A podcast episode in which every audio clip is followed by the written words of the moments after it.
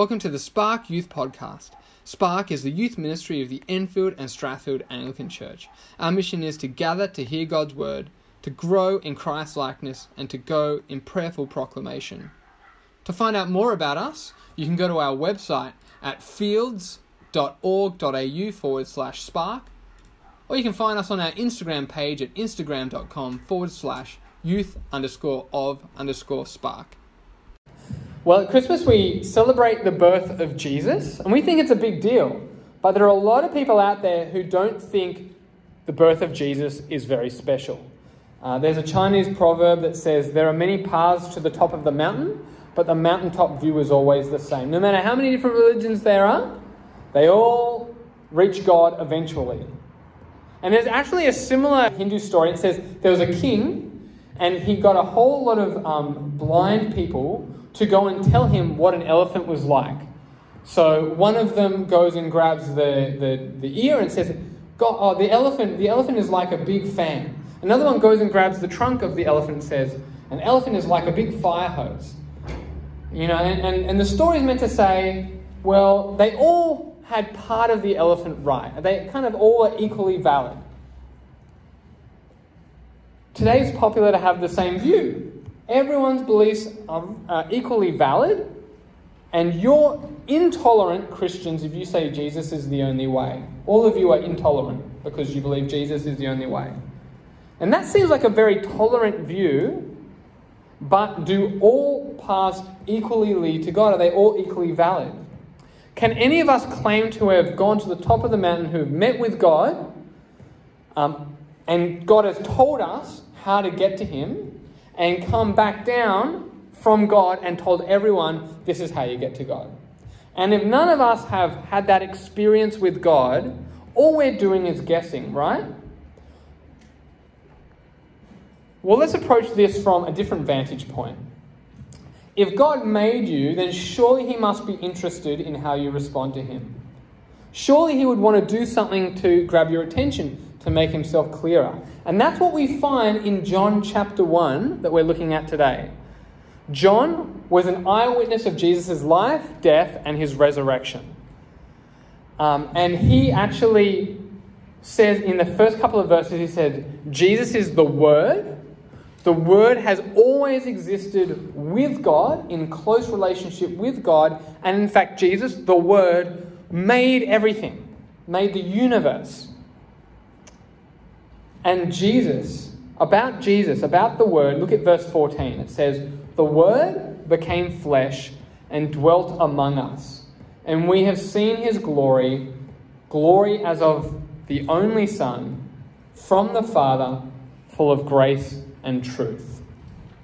Now, this point takes us back to the Old Testament, where God reveals his glory to Moses.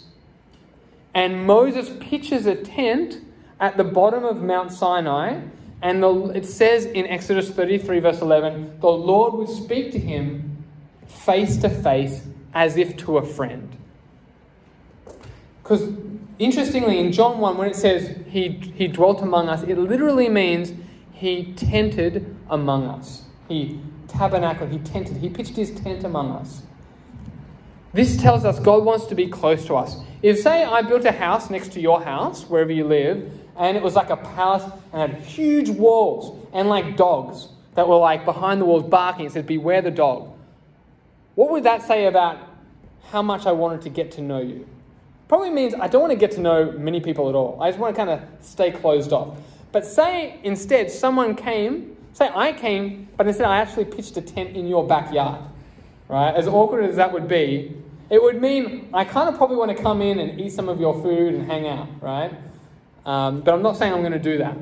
It indicates a close relationship. Jesus pitched his tent among us. That's how close he wanted to come to us.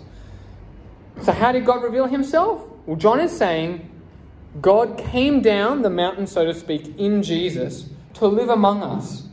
Jesus isn't just another blind man making guesses like maybe another God of another religion or another prophet from another religion, making guesses. He's seen God, He is God, He can tell us exactly what God is like and how we can have a relationship with Him. So we don't need to be in the dark about God at Christmas. God has gone beyond just paper or some one person's experience somewhere that no one else has experienced.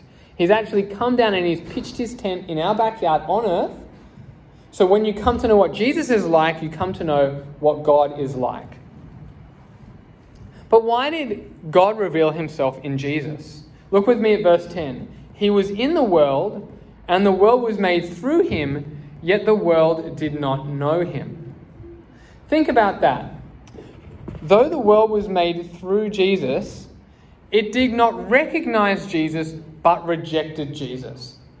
Imagine a mother is carrying a baby for nine months in the womb. Think of all that goes into that. We just had a baby um, five months ago. Pip would exercise right, she sleeps right, she's preparing herself. And in the weeks before the baby, the longing intensifies. You can't wait to meet that baby, to see what the baby looks like, and to, to hold that baby. And then imagine that a child is born, and immediately it says, I hate you, I want nothing to do with you, leave me alone, don't come near me. Even if that means I want to disconnect myself from you, the source of my life even if that means death. This is how all of us have responded to God, our Creator. He creates us for a relationship with Him, and we say, Stuff you, God. I'm going to determine right and wrong for myself. I'm, you do you, God. I'm going to do me. I make my own, own rules. YOLO. Well, herein lies the biggest problem all of us have. We have rejected God. We live as if we don't need God. Maybe when we're going through a hard time, we might pray to Him, but the rest of the time, we don't need God. We're fine on our own. Think of how much that must pain God, the one who made us. This is our greatest problem, and it means we're under God's judgment.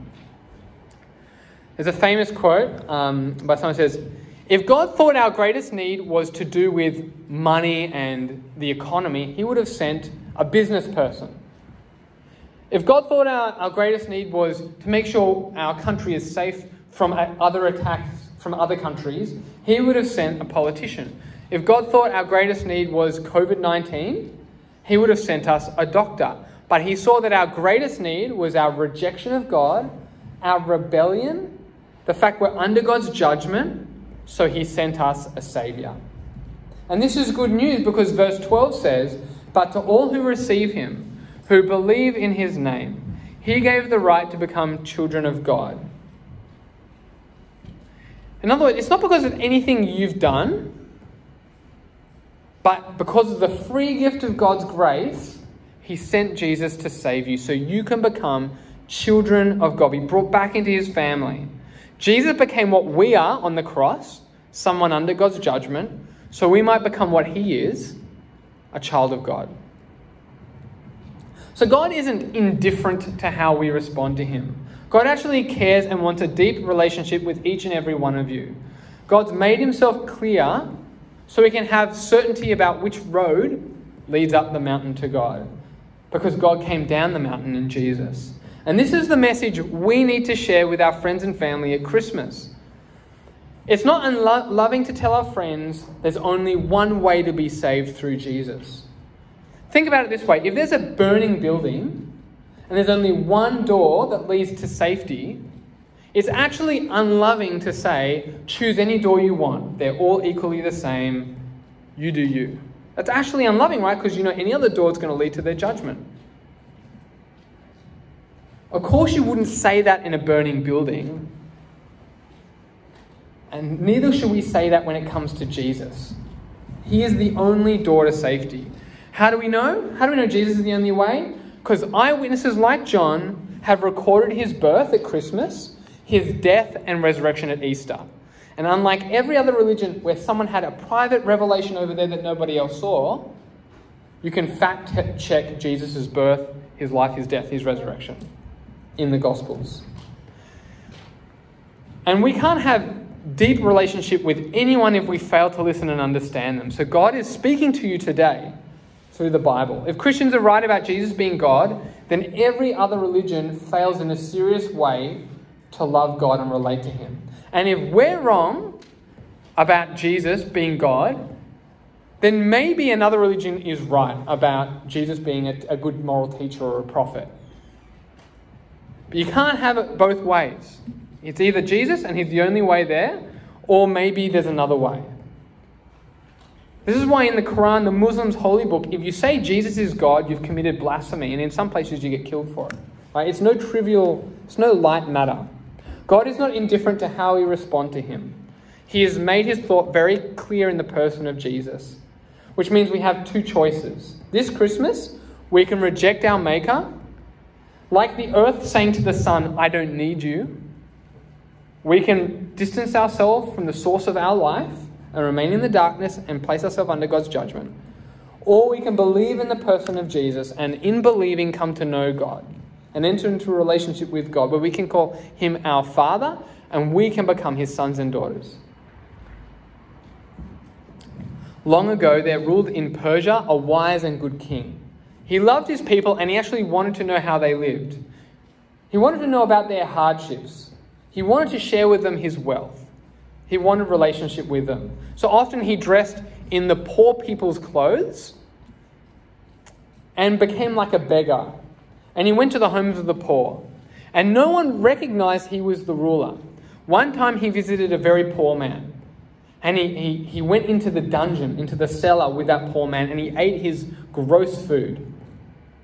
And he spoke cheerfully to that person, face to face, like a friend. Then he left. And then later he came back and he visited that poor man again. And he showed himself who he really was, that he was the ruler. The king thought the man would say, Give me some gifts. But he didn't. Instead, the poor man said, You left your palace and your glory to visit me in the dark, in this dark, dreary place. You ate the gross food that I ate. You brought gladness to my heart. To others, you've given your rich gifts, but to me, you gave yourself. Well, God Himself, the King of glory, came down the mountain at Christmas and took on flesh to give Himself to you and to me. He became what we are, that He might make us what He is, a child of God. So let's respond to Jesus by trusting Him this Christmas. Let's pray. Heavenly Father, we thank you at Christmas. Jesus came down the mountain to reveal who you are to us, to show us that there is one way to you, and it's through Jesus. We thank you that you love us so much that Jesus would become what we are under God's judgment, to become what he is, a child of God. Help us to not only believe this, but to share it with our friends and family this Christmas so they can share the same hope as us. In Jesus' name, amen.